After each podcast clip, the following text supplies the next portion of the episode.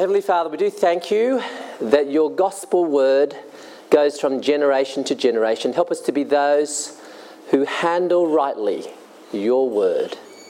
Please, Father, make us people who are approved workmen. And we ask these things in Jesus' name. Amen. As workers, uh, whether uni or uh, out there in the workforce, uh, we all desire that, that tick of approval, don't we? From our lecturers, our, our tutors, from our bosses, our colleagues, uh, from our peers, our relatives. You know, it could come in the form of marks, of degrees, of even medals, or the pay rise, the symbols of success in that corner office overlooking the harbour. The smiles, the acknowledgement from our friends and relatives. Uh, if we are honest with ourselves, we actually want that tick of approval more than we like to admit. I remember when I was working as the, the glorified clerk in the hospital, one day at the end of the day, my uh, senior, uh, the boss, came up to me, patted me on the back, and said, Joshua, you are a really good resident. Now, I was just a little intern right at the bottom of the rung. But he called me a resident, the, the next tier up.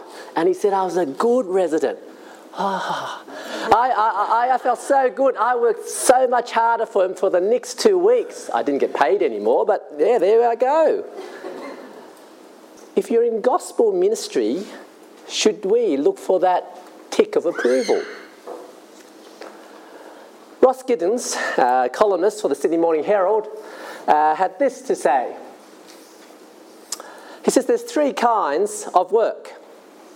The first one is a job. You do a job for nothing other than the paycheck at the end of the week. The second kind is the career. A career involves deeper personal investment in work. You mark your achievements through money, but also through advancement. Each promotion brings you a higher prestige, more power, as well as a raise. But then there's a third kind of work the calling. The calling or vocation, on the other hand, is a passionate commitment to the work for its own sake. The work is fulfilling in its own right, without regard for money or advancement. Individuals with a calling see their work as contributing to the greater good, to something larger than they are. And so, uh, artists and musicians, even though they don't make it, you know, they're really passionate in their garage, with their garage band. What should we desire in our full time ministry if that is our work? Should we think of it as a job? Do it just for the money? Well, very unlikely because you don't get paid much. Especially if you work in a Chinese church, uh, they believe you keep them poor and humble. Uh, unless, of course, you are working in one of these great uh, prosperity gospel churches where, you know, if you drive around a Ferrari, then that's a good example for the rest of the congregation. But other than that, nah. What about a career? Now, that's possible in ministry, isn't it? Kudos.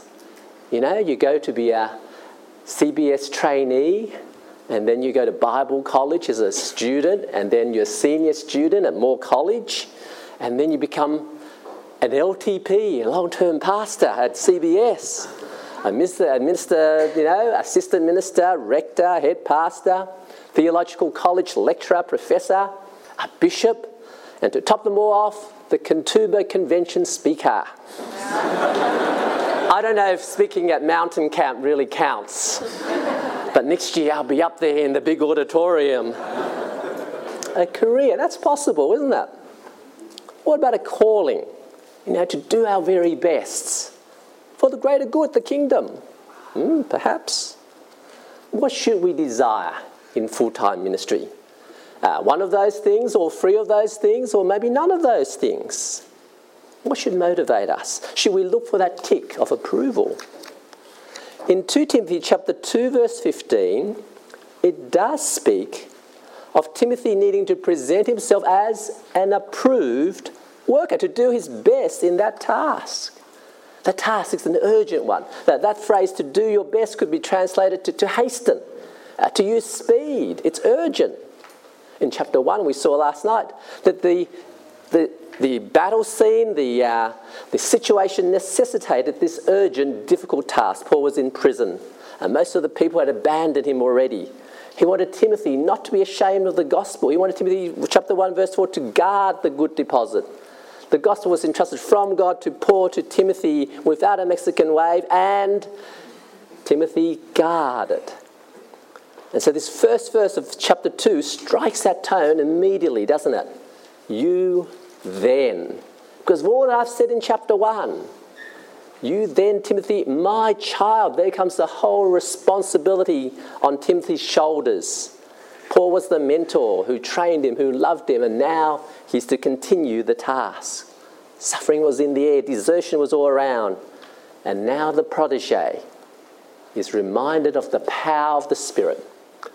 The Spirit is not a spirit of fear, but a spirit of power, love, and self control reminded of God's power who saved us, planned it from the beginning, sent Jesus, Jesus rose. And so in verse 1, that one line sums it all up, doesn't it? Be strengthened. There is the power word. Be strengthened by the grace. There is the gospel word. By the grace that is in Christ Jesus. But how? How is Timothy going to guard this deposit? Well, that's what chapter 2 is all about. And there's two main points. First, he's got to entrust the gospel that he's been entrusted with. And secondly, he has to know how to handle the opposition that would inevitably come. Point two then, entrust the gospel. It's not to trust it in terms of hiding it, but in terms of actually spreading it. And so 2 Timothy 2 2 is the famous uh, verse of passing the baton of the gospel. It's like in a 400 meter, meter uh, relay, four generations, the baton goes from one to the other to the other. Uh, there's usually four generations spoken of here Paul, Timothy, the faithful men, thirdly, and then lastly, the teacher, those who uh, the faithful men teach, four generations. It could be five actually, because uh, the verse could read, uh, and what you have heard from me through many witnesses. So that could be a possibility. And so you have Paul through many witnesses who then tells Timothy, who then tells the others. That's not everything that Timothy heard was straight, direct from Paul. You know, you hear lots of other things. Timothy heard other things that Paul had said, but he has to make sure that they were the eyewitnesses, the ear witnesses, who testified to what Paul said. Either way, it's the apostolic message, it's Paul's message that he's going to pass on. Pass on, point B, in the hi fi transmission. You know what hi fi stands for? High fidelity, isn't it? What does fidelity mean? Fidelity means faithfulness, doesn't it? I had a friend who I wanted to uh, write her own vows in the marriage ceremony, and uh, she decided to say, Dear Jeff, I'll pledge you my fidelity, which is really good. It's a faithfulness in marriage. Only actual wedding, it came out, Dear Jeff, I pledge you my fertility, and uh, which is a slightly different thing. But fidelity is the key thing, isn't it? Faithfulness to my promised word. God had promised his word, and Timothy is to be faithful to that word in passing it on. And so, chapter 1, verse 13, the pattern of sound words 113, last night we saw, that Tim had heard from Paul. That's what he's going to pass on. Chapter 2, verse 2, what Timothy had heard from many or through many witnesses. That's why there has to be faithful teachers that Timothy passes it to. Faithful, fidelity, those who actually pass on that message to others. Not diluting it, not adding to it, not inventing more, just passing it on as it is, as God had given it to the first century apostles, once for all time delivered to the saints. That is the way to guard the gospel. Because it's gospel, because it's good news, then you've got to tell that news. There's the challenge for us, it? Are we going to be one of those faithful teachers?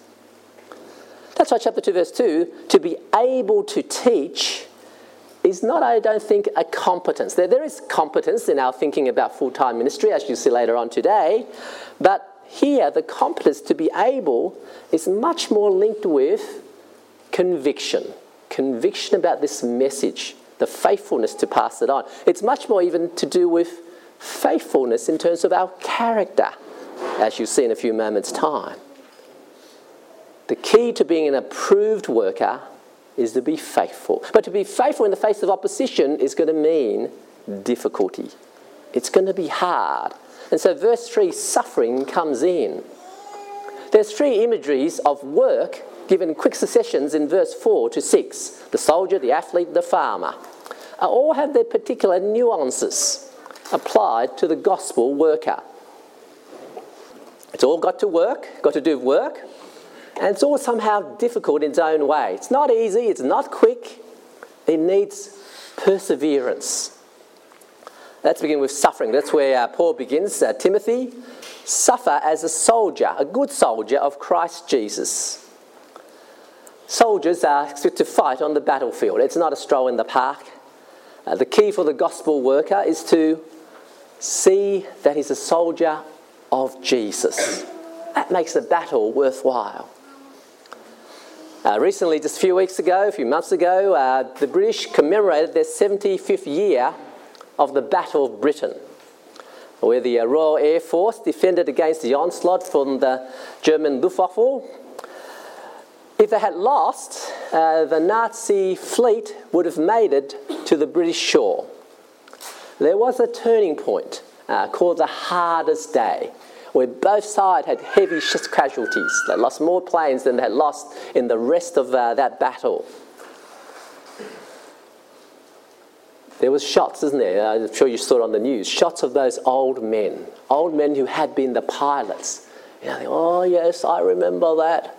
I flew in that Spitfire and I shot down those German planes. Uh, you think, wouldn't it have been great to be one of those people who were there, who defended the United Kingdom?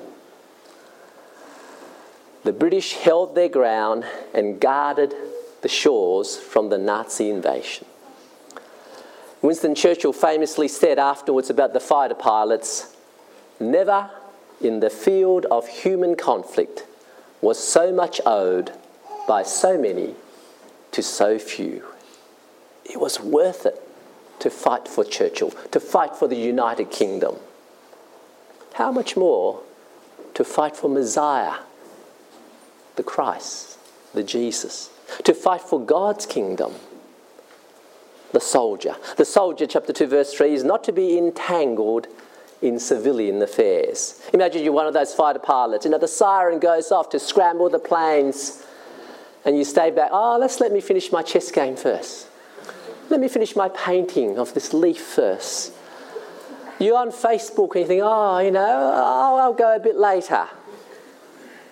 By then, your plane would have been blown up on the ground. Not to be engaged, entangled in civilian pursuits. Now, does that mean that uh, people in full time ministry cannot have hobbies? No, like tending to the vegetable garden like Carl does. I don't tend to get vegetable gardens, I make Lego. Although my wife says, Why can't you be like Carl? At least we can eat the stuff. And I would say, well, you don't have to water Lego, do you? it's not wrong to have hobbies, but they must not distract you from actually your main business of pleasing Jesus, of the gospel work. It's easy to be distracted, isn't it? You just have to go on Facebook and see what your friends, you know, what your high school mates, what they're up to. And later on in life, what your peers are up to. You know, the nice holiday they've had, and they've taken all these selfies, the new house, the new veranda, the new barbecue, whatever they got, and you start, hey, you know, I wish I could have that. And you start dreaming away. When my twin girls were uh, little, when they're in, uh, in primary two or three, uh, they had a friend who um, was boasting about the new house and especially the mini TVs uh, she had. And this friend said, Look, you know, we got a big TV in our lounge room. You know what? And also in our family room, we also got a big TV. And upstairs in my parents' room, they got one too. We got three TVs. And when my daughter said, Hmm, well, my daddy preaches three times on Sunday. the friends didn't quite know what to do with that, right?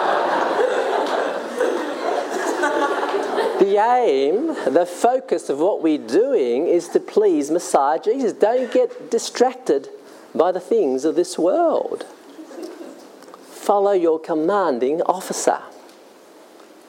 Now, there is hard work, but here, even in the soldier one, there is a reward. What's the reward? Well, if your aim is to please Jesus, then the reward is that he is pleased, isn't it? That you may please your commanding officer. The athlete, verse 5, starts off with the reward right up front the crown, the, the wreath, the, the, uh, the, the gold medal that the athlete will get. But you've got to compete according to the rules, verse 5. There's the outright cheating that Lance Armstrong would do, you know, getting drugged up, you know, pumped into him all the way from one stage to the other stage, but having all the titles now stripped from him. But also there's the non deliberate, the non blatant, uh, blatant kind of uh, not competing to the rules. Uh, like the walker, there's a walker called Jane Saville in 2000 Sydney Olympics in the 20 kilometre walk. The Australian, there was our chance to win gold. And here's what the commentator said. It's Saville of Australia. You hear the roar of all around Australia when she walks into the stadium. Wang is chasing her, probably Chinese. She's not all that behind her, but Saville is leading still, and they're about to go out of my vision. And we'll go to the commentator in the stadium and, oh no, she's, she's got the red disc. Here's a picture. She's got the red disc, that, that disc that says she's disqualified for an illegal stride. Now, I don't understand walking, it's a very complicated thing. but she'd got one or two warnings beforehand, and there was her last warning. She was distraught. I was distraught to be disqualified when you got so close. It can happen in ministry. In the late 1990s, uh, there was a guy called Roy Clements uh, Don Carson had said that he, Roy Clements, was one of the best preachers in the whole world. Uh, we from Sydney invited him up to Katoomba. He spoke at men's convention. He did a lot of travelling, international travelling, with his uh, PA, a bloke. And then in time, he came out and said that he had this attraction, this uh, celibate relationship with this other man. So much so, I don't know what celibate relationship exactly means, but so much so that he divorced his wife and left his four kids for this other man. He disqualified himself. We had to pull his tapes out of the Katoomba Convention tape library, no longer sell his books. I met a friend who um, was actually on the apprenticeship, the MTS, uh, at his church when all that had happened. It's an awful business. And recently he said he saw Roy Clements you know, in a pub in England somewhere by himself, looking very sad. To be able to teach is not about ability of competence, but about ability of character. The athlete. Verse 6, there's the farmer. Again, obviously hard work. Not exciting, same old thing, sowing season, harvest time, early morning, late at night. Before the day of irrigation, before the day of tractors, it's man against the elements.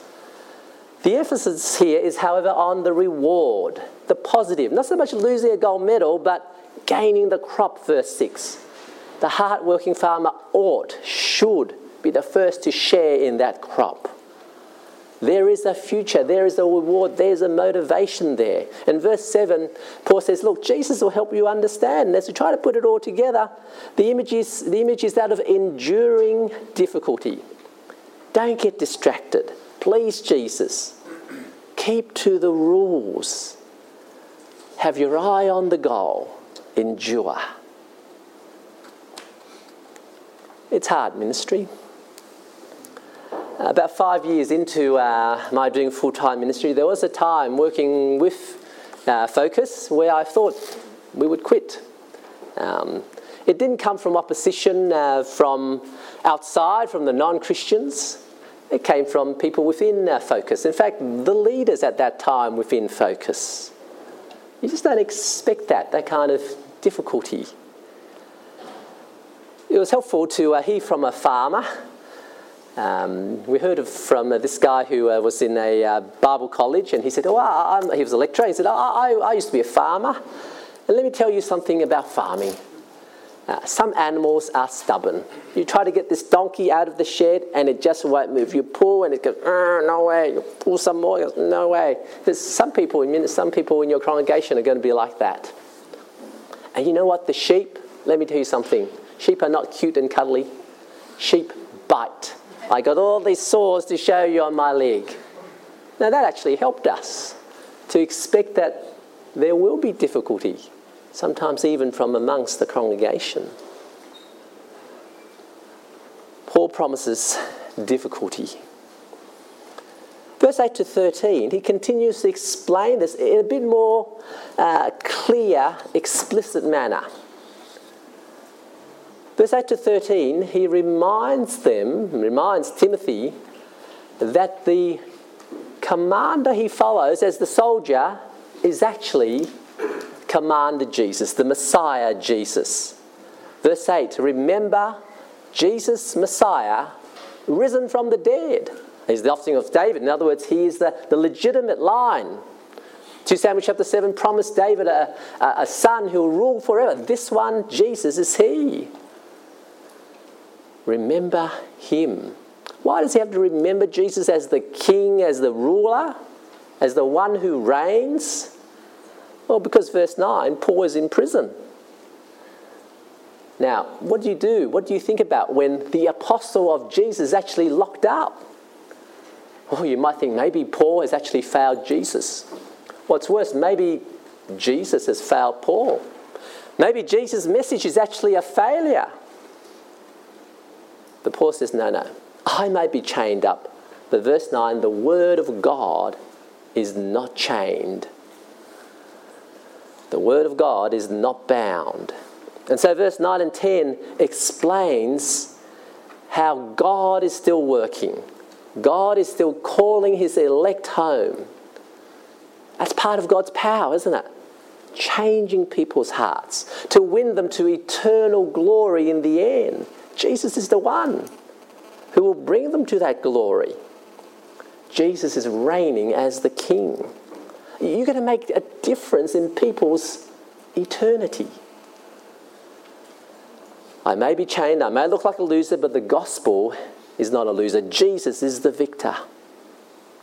Do you ever realize that uh, there's more and more uh, Marvel and DC Comics movies coming out, isn't it? You know, Iron Man 1, 2, and 3. There's even an Iron Lady. There's uh, Spider Man. There is Batman. All, all those superheroes kind of movies. Now, why is that? Partly it's because computer graphics is really good nowadays and because they're going to make lots and lots of money at the box office. But partly also it's because I think people say it's the, it's the society we live in. Uh, we are fearful of terrorism, we're fearful of the attack. And so it's good always to you know, at least believe in the fantasy that good will triumph over evil. I mean, a lot of those comics were written, you know, in the post World War II, you know, with the Cold War and now evil Russia coming into the West. We Christians are reminded that we will win. Not so much that good will triumph over evil, but God's goodness, God's grace, that will triumph over evil. And so, remember Jesus Christ. Be strengthened with the grace that is in Him. Verse 11 to 13 gives us a little poem here, and it really just underlines much the same point. The first two lines is about the assurance that comes. If we've died with him, uh, perhaps in terms of um, our turning to Jesus, following him, committed to him, uh, maybe could be actually suffering martyrdom. If we died with him, we will also live with him. There is that future reward. If we endure, we will also reign with him. There's a great motivation of the future, positive encouragement. He's already painted that picture of the, uh, the soldier, the athlete, the farmer, all about the reward, and now this underlines it. The last two lines of this poem, verse 12 and 13, is about the warning. If we deny him, he will deny us. If we are faithless, he remains faithful. Now, some people think the last bit means, uh, you know, you can give up on Jesus, but never mind, uh, he'll still hold on to you at the end. He'll be faithful to you. But I don't think that's what it's saying. It's saying that if we deny him, he will deny us. It's actually a warning here. He's going to be faithful to his own character. And if you reject him as Lord and Saviour, well, he will reject you. There's a real warning here. It's important to notice here that even those like Timothy in, in gospel ministry need not only the encouragement but the warning, isn't it? I've known people who've uh, done the apprenticeship, done Moore theological college, and yet have fallen away. If Timothy needs this encouragement, needs this challenge, how much more do we? Four plus generations, high five tradition, soldier, athlete, farmer. That's what it involves to entrust the gospel. And what will strengthen our resolve? To know that Jesus reigns. But precisely because this entrusting the gospel is done on the battlefield, opposition all around, then how do we do it in the light of the opposition? Well, verse 14 to the end is all about that. And the first point is the danger you've got to recognize. You've got to size up, identify the opposition. It's not you know, planes and bombs, it's words, ideas, lies. Chapter 2, verse 16. Lies such as irreverent babble, not irrelevant, but irreverent. In other words, that, that which does not revere, does not honour God. Babble, just words, words, words, you know, bit here, bit there. Verse 18, it's the, that which swerves from the truth. And this is serious stuff. It's significant error we're talking about here. Verse 17, why does error matter?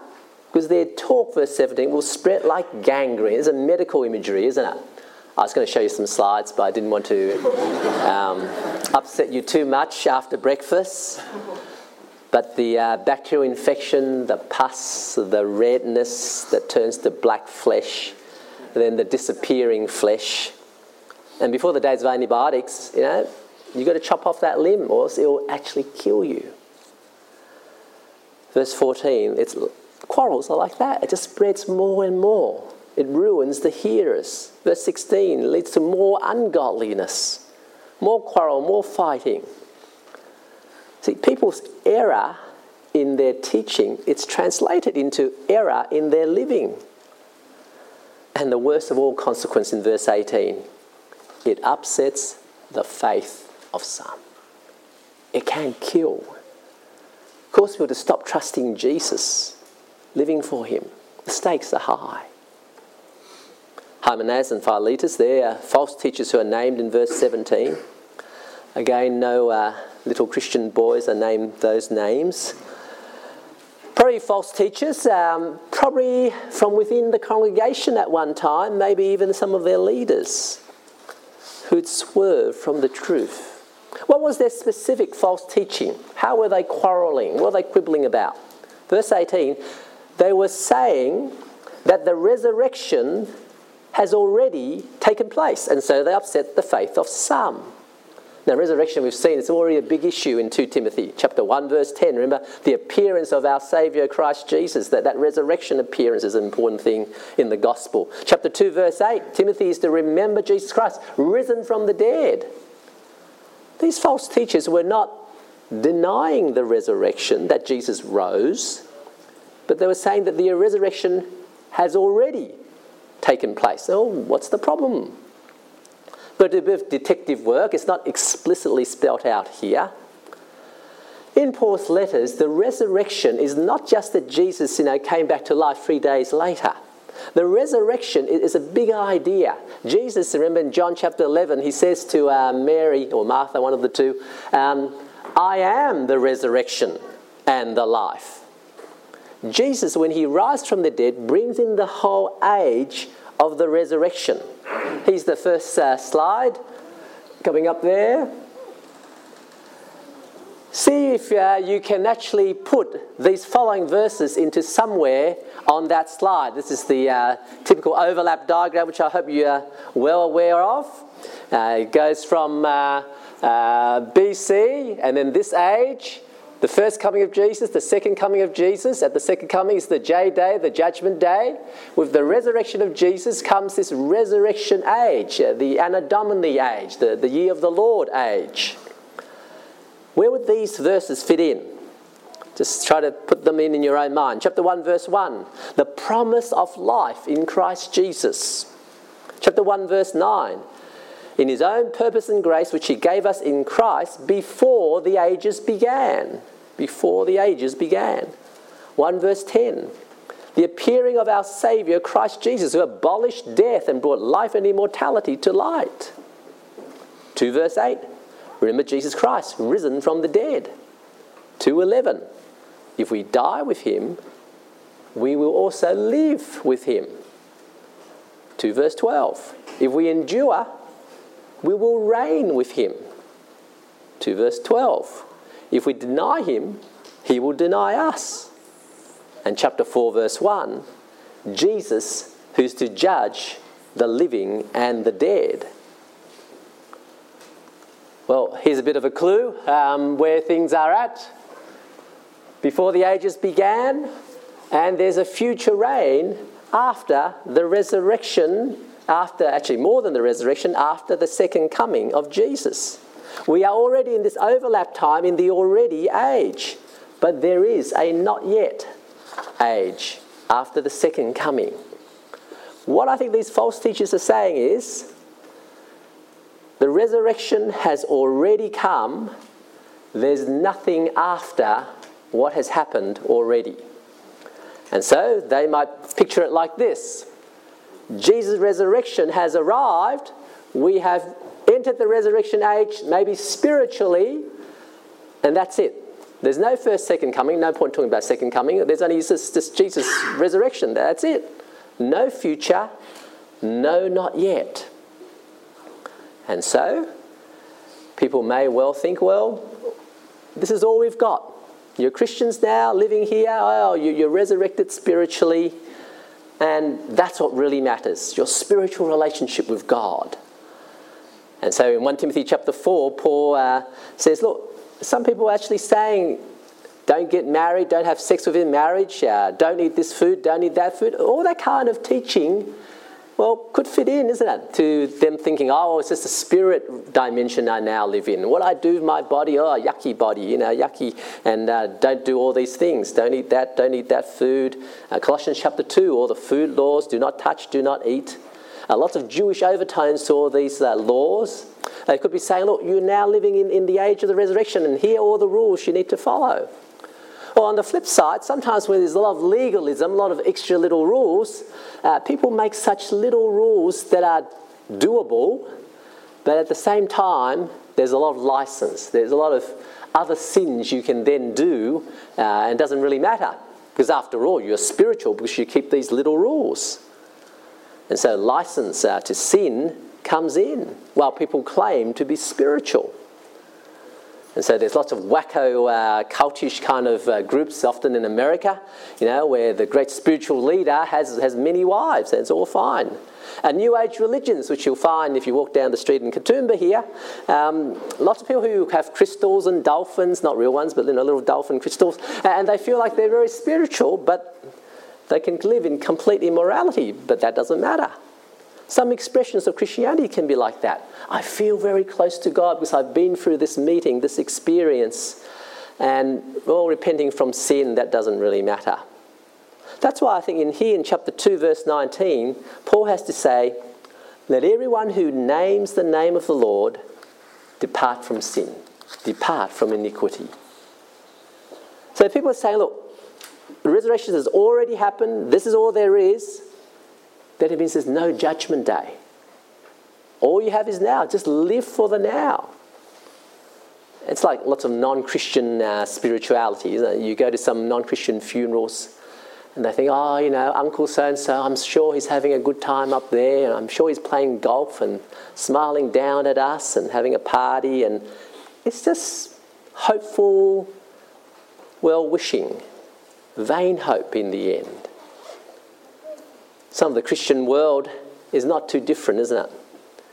Yes, we tick, we agree, we, we, we, we, uh, there is a second coming, there is judgment day, But when was the last time you heard a decent sermon on hell and final punishment? It's easy to talk about Christian worship, you know, practical ways to, to do well in practical living and, and, and caring for the community, social action, how your career really matters. But to talk of heaven and hell, to give Judgment Day that weight that the scriptures give to it, it's okay, maybe even talk about heaven, but to talk about hell and judgment? Friends, if there is no judgment day, then we're actually robbing people of the hope of heaven. The first two lines of that poem. You know, you may die with Jesus, you may endure, but there is no future reigning with him or living with him. You take away the certain hope and you take away the warning, don't you, if you do away with judgment. You can deny Christ, you can be faithless, and don't worry, no judgment day. He won't deny us. You can see how that would upset the faith of some.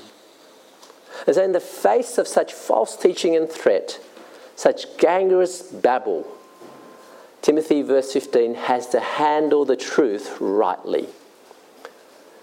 Do your best to present yourselves to God as one approved, a worker who does not need to be ashamed, but rightly handling the word of truth.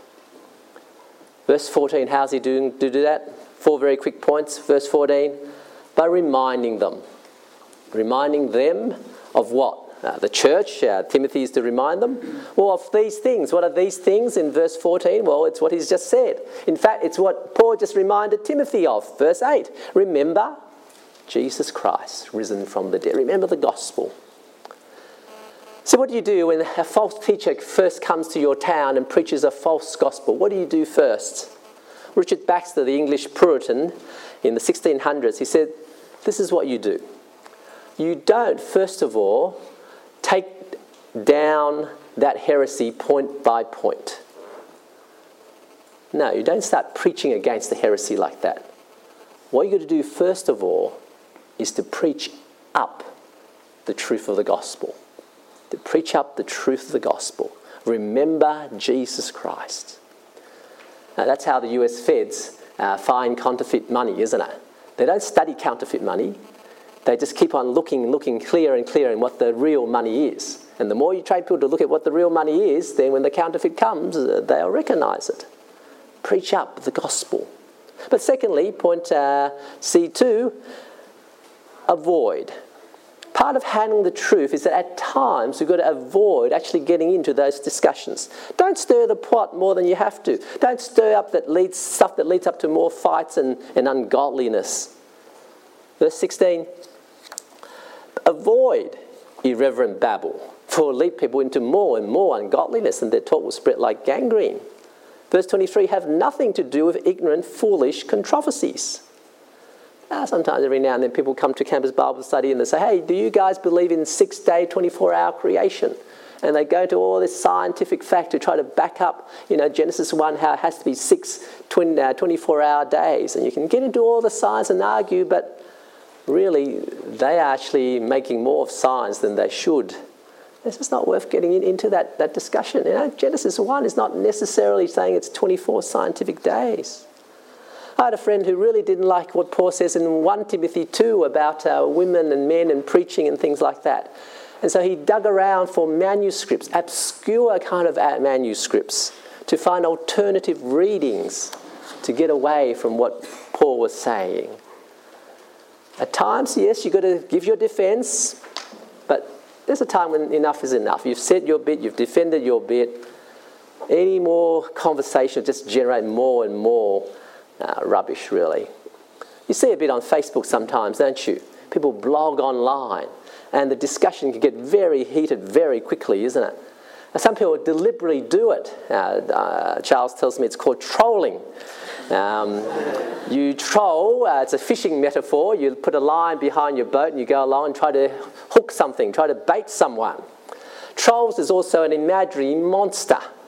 And so here's what I found um, on the web, right? Troll makes internet mad. Troll likes anger. Troll want people to be a miserable, be as miserable as troll. Like there's a troll typing along, right? And so experienced people on the web, not necessarily Christian, they, even they have worked it out, that the best way to discourage the troll is please do not feed the trolls. Do not reply to this thread. Best just to leave it alone. Avoid. But thirdly, to cleanse yourself. Chapter 2, verse 20 to 21 Be that which is honourable, not dishonourable. Verse 20 21 is a easy, if you glance through there, a, a metaphor, an illustration from the household. Know, different kinds of uh, utensils, different kinds of um, uh, stuff you use around the house. You know, do you want to be something honourable or dishonourable? Do you want to be a you know two thousand dollar mix master? You know the thing that and does everything, cooks everything for you all at once, kind of thing. Do you want to be like that, or do you want to be a toilet brush, which also goes around and around? Which one do you want to be? Well, verse twenty-one: cleanse yourself from what is dishonourable. Cleanse yourself. Verse 19, he just said, Depart from iniquity. You cleanse yourself by, by avoiding that irreverent babble, but also by turning away from sin. We're not only to talk the talk, but walk the talk, to be useful to the Master. Uh, Theological College a couple of years ago uh, basically, I think, made or very much encouraged all the people in singles quarters to go have this uh, covenant eyes, this uh, pornography filter and accountability system. Great move, isn't it? It's no good to be at the top of your class to be able to translate Greek into Hebrew and yet still be watching porn day in, day out. Godliness is the important thing. Fix up those things first, deal with them. Verse 22 we are to cleanse ourselves and to do it in the way we deal with passion. Now, why didn't I use verse 22 to talk about pornography? See, flee youthful passion. Because I think the youthful passion here is not about sexual passion. Let's keep reading, verse 22. So flee youthful passion and pursue righteousness, faith, love, and peace along with those who call on the Lord from a pure heart, have nothing to do with foolish, ignorant controversies. You know that they breed quarrels. The Lord's servant must not be quarrelsome, but be kind to everyone, able to teach patiently, enduring evil, correcting his opponents with gentle. It's about how you deal with the false teacher, with false teaching. Because the passion of youth is not so much sexuality, but the passion of, of being angry, the passion of wanting to, to win the argument the passion of being headstrong, the, the arrogance that certain young tennis players have had recently. The, um, that's the, what we're talking about. Not having that passion, but being godly. See, godliness, godliness is more important than success, than having a big church. Sadly, um, Pastor Driscoll from Mars Hill Church he was very big, big on exorcism, big on the internet, one of the celebrities that uh, we even brought over here to Australia. He had to resign from his church growth movement, his Acts 29 movement, not because of immorality, but because of youthful passions. Tim Keller had this to say. He said, In the internet age, Mark Driscoll definitely built up an evangelical movement enormously. But the brashness and arrogance and rudeness in personal relationships, which he himself had confessed repeatedly, was obvious to many from earliest days and has now definitely disillusioned quite a lot of people. It's how you conduct yourself with others, not success. To be useful to the Master. This cleansing not only involves fleeing certain things, verse 22, but also running towards those positive things, isn't it? And it's not just about godliness in general, but it's about godliness in the way you actually handle the opposition. And so, fourthly, it's about how you correct verse 22 to 26, the opposition. Verse 24, the Lord's servant, again picking up this idea of the master of the house. The Lord's servant is to teach patiently. Verse 25, correcting with gentleness. One of the things I have to say to uh, my friends uh, from Focus as they go home to their home churches is do not be a young punk. A lot of times they think, oh, they've learned all the great things in campus Bible study and think they go to their church and their minister gets one little verse wrong and they come up to the minister at the end of the, the sermon and say, hey, you got this wrong. You know, blah, blah, blah, you know Joshua mm, back in focus said that, you know. I said, do not say, do not say Joshua mm, said that. say Charles Gage said that, right? But don't say me. I have a, an acronym for them. It's shut up. it stands for sit humbly under the underpaid pastor.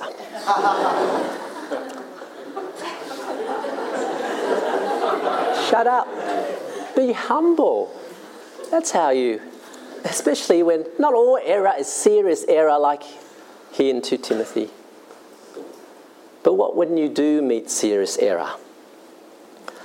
I'm sure many of you remember a couple of years ago on Q&A was the uh, Archbishop Peter Jensen, the then, the then Archbishop. I think it was an issue on homosexuality or something, I can't remember now. But he was under attack. Two prominent non Christians uh, on either side of him the person running the show and this uh, lady, Deveny, who was a uh, bit of a joker, really. And um, basically, Peter Jensen handled himself very respectfully. Well, on the other side, this lady kept on attacking. The next day, the Australian, uh, an editorial came in. I don't know if it's a Christian or not, may not even have been a Christian. And uh, this is what it said Jensen is to be commended for his grace under fire, for his genuine efforts to initiate respect, debate, and for standing up for his beliefs. Deveny just rudely interrupted others. A look at her website gives a reminder that she's a comedian Sorry, I've forgotten a bit about that. But it's not my idea to, of humour to belittle others. She has no respect for anyone. So you can win the argument but actually lose the crowd, isn't it? We are to be godly as those who are not just trying to win the argument. In fact, what we're trying to win is the people. And so you see at the end of chapter 2 here, correcting the opponents of gentleness, verse 25, that God may perhaps grant them repentance, leading to the knowledge of the truth, that they may come to their senses. See, win the person, love them, come to their senses and escape from the snare of the devil. Look at that, the devil was involved. It's a spiritual uh, battlefield. The devil actually captures people. These people having been captured by him to do his will. The devil is alive and well and actually captivating people. How does the devil get people to do his will? Is it by possessing them? No. It is by being the father of lies. Remember John chapter 8, what Jesus said to the Jews? The Jews thought they were great, they had Abraham as their father. But look what Jesus says he says, No, no, Abraham is not your father. Your father is the devil. He's a liar from the beginning. Right? When he speaks lies, it's his native tongue. He's a murderer from the beginning. He's the father of lies. That's how he murdered mankind, isn't it? He said, Eat the fruit, and you surely will not die. There's the big lie. He said, Go your own way, be wise in your own eyes, and it'll be the best way to live. There's the lies. We are captivated, our society, by the lies of the devil. And yet people would be shocked, won't they, if they ever think that the devil was their father. I love Star Wars. Uh, when I was little, my son and I played Star Wars games and we uh, make uh, big um, lightsabers and paint them red and green, and um, uh, we, we, act out different scenes. And of course, my son Jordan, when he was about five, he'll always be the goody. He'll be Luke Skywalker. I will be baddie. I'll be Darth Vader. And we play out the most famous scene in episode five where we're up on the on the couch, right? And we fight this this big battle, and then I cut off his hand, and not literally, you know, so like this, right? And and then he's there at the end of the couch, like in the movie, hanging off the couch and saying, ah. And I say to him, Luke, come over to the dark side. Together we can rule the galaxy. And he goes, No, never. You killed my father. I am your father. and then he goes, No, and falls down to the ground, you see, as in the movie. Did you know that famous line, I am your father? That was such a shock to everyone. In fact, when uh, Lucas was writing the script, he put false scripts in there. You know, people thought that Darth Vader was saying, oh, no, I didn't kill your father, Obi-Wan Kenobi killed your father. No one knew except Mark Hamill, who played Luke Skywalker, just 10 minutes before the actual shooting. He was told, look, what, Luke is, what uh, Darth is going to say to you is actually, I am your father, so that he can really act out the, the shock. Our world was shocked at that moment when they saw the movie. Unless, of course, you're Chinese and you see that Chinese videos all the time, and that kind of things happens all the time anyway. But you, people were shocked all around the world, and friends, people are shocked that the devil is their father, but he is capturing people by lies. We are people who are trying to rescue people from those lies. It's a spiritual battle. But notice verse 25 God can grant them. God is able to rescue. Well, to tie things up then, to be an unashamed worker, it is to be a worker first and foremost. It does involve work. Chapter 2, verse 15 Timothy is called a worker. It's a bit daunting, isn't it? A bit hard. It involves all these things we've been talking about. Um, gospel ministry is more than just having coffee at Tyree. It is more than just running youth good games. It can be hard work. And sometimes those coffee uh, at Tyree, it's hard work, isn't it? When you've got to handle people and correct people. It may involve study at Bible college, hard work. Should you get into it? Should that be your career? Is that your career potential? At the end of my third year of Moore College, uh, my mother sent me to uh, America to study. And uh, so Philip Jensen, who was then the CBS uh, pastor, uh, he had to fill in all these forms, you know. And uh, some of the forms um, had, you know, one to five, you know, good, bad. And Philip just said to me, I hate these forms. Actually, Philip didn't want to send me, but he, he okay, okay. So I just go for the second highest. And so he didn't even read it. Tick, tick, tick, four, four, four, four, four, four, four. And then came to a question which said, what is this candidate's career potential in ministry? Well, Philip was reading. He got out his red pen, put a big cross around the word career, arrow. And he said, Ministry is not a career, ministry is about service. I can imagine Don Carson on the other end having a nice little chuckle about that. but it's true, isn't it? It's not about fulfilling your own potential, your ministry career, your prestige, your power, advancement, uh, building your own kingdom. Ministry is not service. Sorry, it's not career, but service. Service of the Lord Jesus, a soldier pleasing his commanding officer, a servant useful to the master, and a service for the sake of others. Doing all for the sake of the elect that they may obtain the salvation that is in Christ Jesus, even for the opponents. That maybe God can rescue them from the devil's hands. Chapter 2, verse 15 Do your very best to present yourself to God as one approved. Present yourself to God as one approved. Do you want that tick of approval? Yes but not from other people, but from God. He's the one that we seek to please. To handle the word of God, the word of truth rightly, I just think it's just about, you know, exegeting, understanding the Bible rightly, but it's more than that. We've seen today that it's about how we treat people, how we correct people, how, how we live in godliness. I once asked the Wycliffe Bible translator, hey, what's the most important thing about being a good Bible translator? I expect them to say, oh, you've got to know the original language of the Bible, you've got to know the language that you're translating to, know the culture, all that sort of stuff. But he looked at me and said, the first and most important thing to be a Bible translator is to have the Bible translated into your life. I thought, whoa. it's not about career, it's about godliness. Lastly, remember this quote from Gittins The calling. The calling or vocation, on the other hand, is a passionate commitment to the work for its own sake. The work is fulfilling its own right, without regard for money or advancement. Individuals with a calling see their work as contributing to the greater good, to something larger than they are. And hence, he says, the religious connotation is entirely appropriate.